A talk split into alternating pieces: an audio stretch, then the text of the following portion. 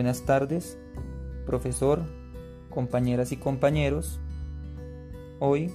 venimos a compartirles un breve fragmento expositivo sobre algunas de las ideas más importantes del libro Democracia y Participación en Colombia, quien, cuyo autor es el maestro Estanislao Zuleta. Pero antes de comenzar con nuestra exposición, es importante hacer una breve compilación sobre las ideas, las obras y la vida misma del maestro Stanislao Zuleta, quien, debemos decir, ha sido considerado en la Academia Colombiana como un filósofo, escritor, pedagogo y maestro en lo que se refiere a la oratoria, quien nace en 1935, el 3 de febrero, en la ciudad de Medellín y fallece el 17 de febrero de 1990 en la ciudad de Cali. Dicho esto, debemos resaltar en su vida que cuatro meses después de su nacimiento fallece su padre, Estanislao Zuleta Ferrer, en un accidente aéreo en la ciudad de Medellín. Casualmente, el cantante reconocido de tango argentino Carlos Gardel también fallece en este accidente. Entonces, digamos que posteriormente a ello, Margarita Velázquez Molina, su madre, se ve abocada a hacerse cargo de él y por supuesto de sus estudios. Debemos decir que en la década de 1940 el maestro Stanislao comienza sus estudios en el Colegio República Bolivariana en Medellín y durante estos años comienza a hacer un fuerte esquema en la lectura, sobre todo porque su padre le hereda una biblioteca en su casa y de allí empieza a reconocer grandes autores, eh, sobre todo de la literatura y de la filosofía. Digamos que estos autores van a ser eh, parte importante de empezar a tejer eh, las ideas, sobre todo en este momento que tienen que ver con el ausentamiento de la escuela tradicional. Pues según el maestro Stanislao, la escuela tradicional no logra desarrollar el pensamiento humano a cabalidad, por lo que en la época de eh, pasados los nueve eh, grados de, los estudios, es decir, en cuarto grado de bachillerato, él decide abandonar sus estudios en el colegio, bajo la premisa de que, como hemos dicho, eh, el colegio no alcanzaría nunca a, educar y a resaltar el pensamiento académico en sí. Una vez él abandona sus estudios, empieza a hacer un fuerte eh, establecimiento en la lectura de la filosofía, la historia, la economía e incluso eh, la literatura,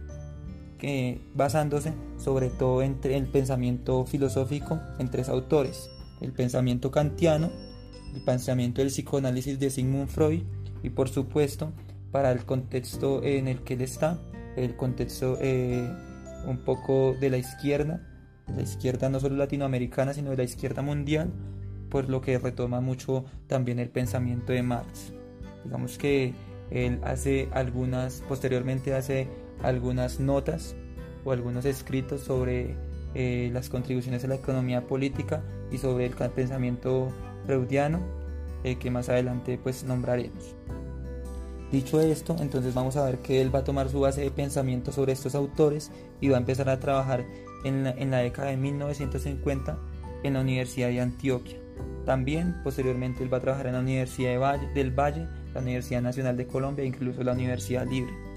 Aquí se hace reconocido como un gran pensador, sobre todo por sus ideas autodidactas y por su reconocimiento de que eh, romper los esquemas del pensamiento eh, autónomo eh, no tiene, digamos, los límites que dentro de la sociedad del momento estaban autorizados, estaban impuestos, digámoslo así. Entonces podemos resaltar que dentro de este momento él crea diferentes grupos de estudio y de trabajo, incluso un poco eh, asimilados a la izquierda con las juventudes comunistas, eh, llegando a tal punto de que él viaja a Rumania y también bebe un poco de este pensamiento que para su momento pues tenía un fuerte, una fuerte incursión en el pensamiento intelectual colombiano. Entonces, posteriormente podemos decir que él empieza a hacer grandes obras donde debemos resaltar eh, tres, sobre todo. La primera, eh, titulada Sobre la lectura, donde hace una fuerte apología al amor a la lectura y sobre todo al abstenimiento del miedo que se le tenía a la misma,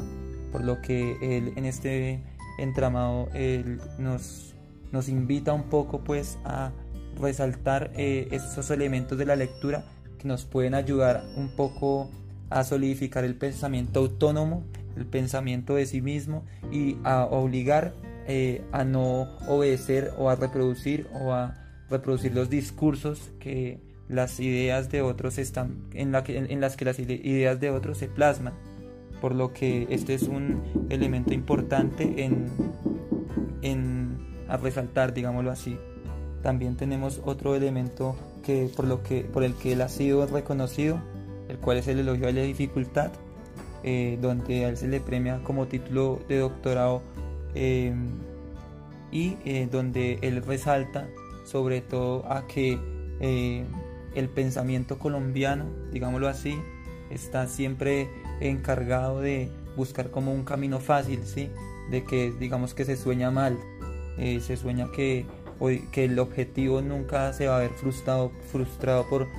algunos impedimentos y que esa es como alguna de las fallas del pensamiento colombiano, por lo que también es muy reconocido su, su obra, o muy reconocida su obra.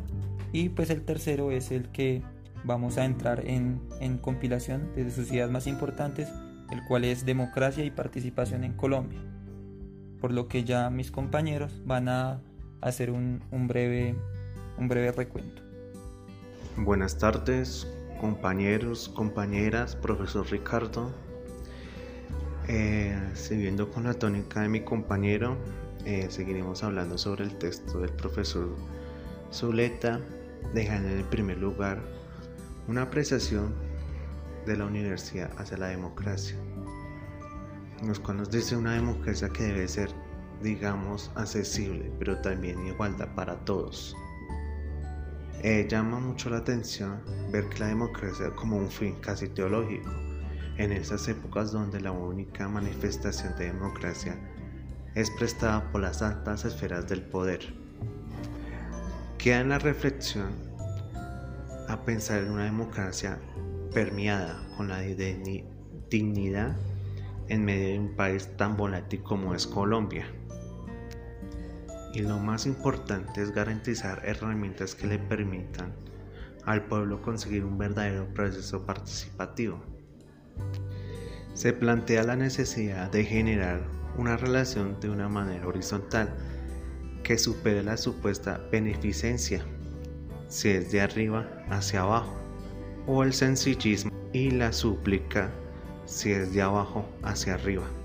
puesto que en estos no son favores, sino derechos ganados a pulso. Esto reivindica la importancia de la organización de las comunidades, que son finalmente las únicas que saben a ciencia cierta lo que necesitamos. podemos apreciar que el profesor era muy enfático en decir que la democracia debería alcanzar a todos y parte de un hecho muy simple y es el hecho que mirándole como él lo mira, se enfoca en el de ideal que las cosas deberían ser, pero son así. Él empieza a describir un cuadro bastante, bastante particular y es el cuadro de cómo la desigualdad se patenta en el ejercicio de la ciudadanía, el ejercicio de la democracia. La ciudadanía no es igual para el citadino, la ciudadanía no es igual para el lector, tampoco es igual como para el rico, como para el pobre, como aquel que vive en un caserío, en un pueblo. Entonces ahí es donde empieza a jugar un poco este hecho. No existe una verdadera, eh, una verdadera democracia o una verdadera noción amplia de ciudadanía. No existe la verdadera noción amplia de justicia porque mientras está la alegría que nos dice que todos somos iguales ante la ley esto no, no es cierto. Como lo hemos visto la semana pasada con el señor Ordóñez. Esto nos presenta una gran desigualdad y en Colombia sabemos muy bien que esto se lleva a cabo con creces, tanto que somos uno de los países más desiguales del mundo. Bueno, ya como una segunda instancia la democracia va en, tres direcciones. Una es la posibilidad, la segunda se podría decir que es la igualdad y ya por último es la racionalidad. Ya basándonos en estos tres, en, el contexto que, que estamos actualmente, eh, parece una burla que todos somos iguales. Esto nos puede decir, o bueno, eh, reiterar las palabras que dijo Stanislao en un,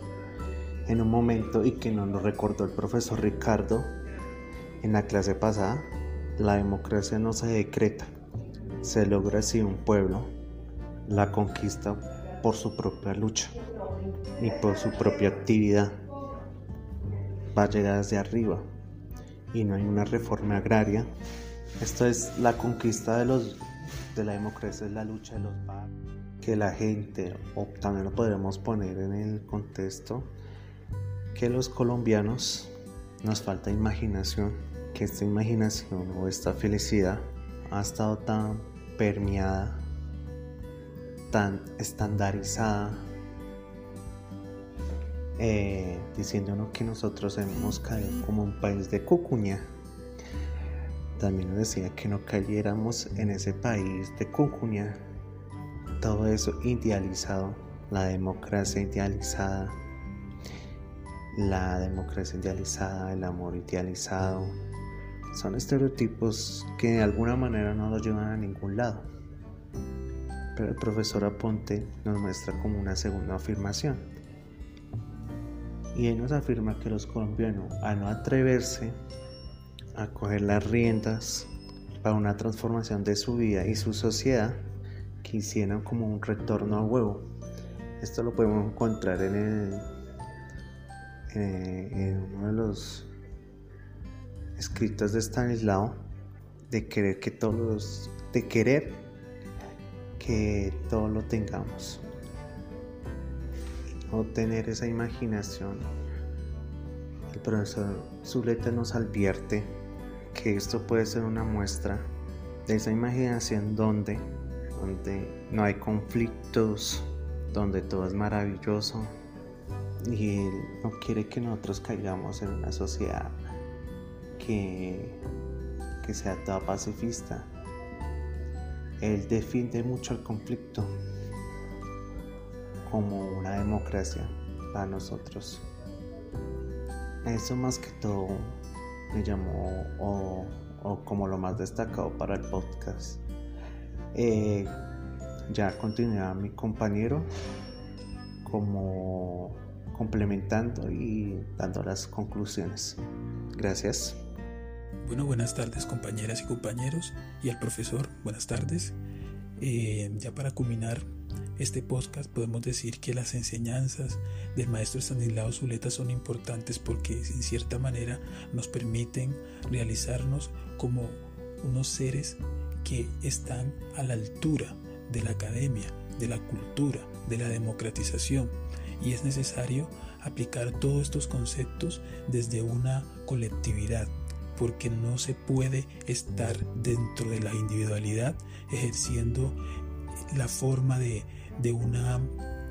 socialización, de una formación académica si no se tiene la colectividad. Entonces eso es lo que nos demuestra el maestro Stanislao Zuleta. Entonces es, el maestro es un referente intelectual, académico,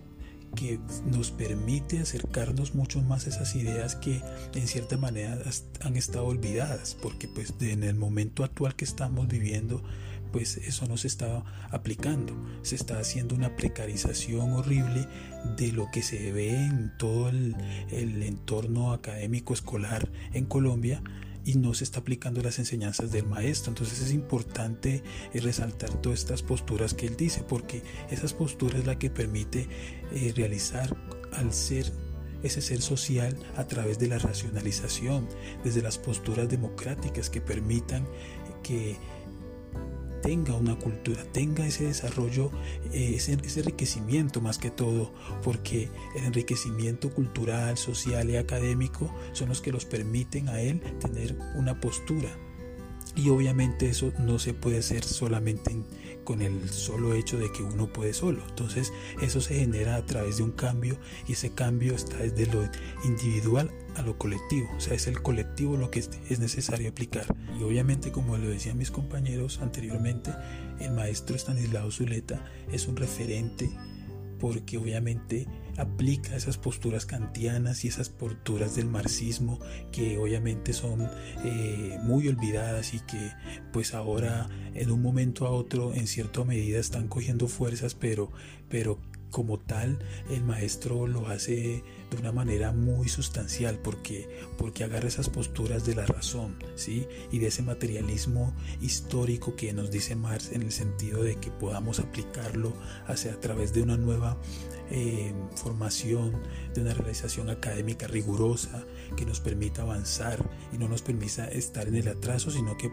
nos permita, como vuelvo y repito, decir que es una constante movimiento. Entonces, eso es, eso es importante porque la democratización se puede lograr a través del bloque, ese bloque que, que une, unifica el colectivo y obviamente pues la sociedad como tal. Entonces, desde lo popular, desde lo barrial, desde el entorno de nuestra marginalidad podemos generar esa democratización. No necesariamente son las instituciones las que tienen que hacer eso, sino por el contrario, es el mismo, la misma ciudadanía la que puede llegar y, desarrollar eso. Entonces es importante resaltar esas posturas que nos muestra el maestro Stanislao Zuleta, que es un, como lo iba diciendo, es un referente de la academia, porque viéndolo bien, pues, eh, pues tiene varias dificultades para poder eh, aplicar su enseñanza, no termina bien sus estudios y termina él siendo uno de los que puede ejercer esa forma de decir, bueno, hay una nueva, nueva alternativa para terminar la escuela, para terminar la formación académica. Entonces es, interesante que el maestro Stanislao nos muestra todas esas eh, relaciones que, que se tiene con, con el individuo, el individuo racional, el individuo intelectual, el individuo em, social que genera esa colectividad. Entonces es muy importante resaltar esas posturas y eh, ya para terminar, pues muchas gracias a la mesa de trabajo, muchas gracias a los compañeros que de cierta manera pues estuvimos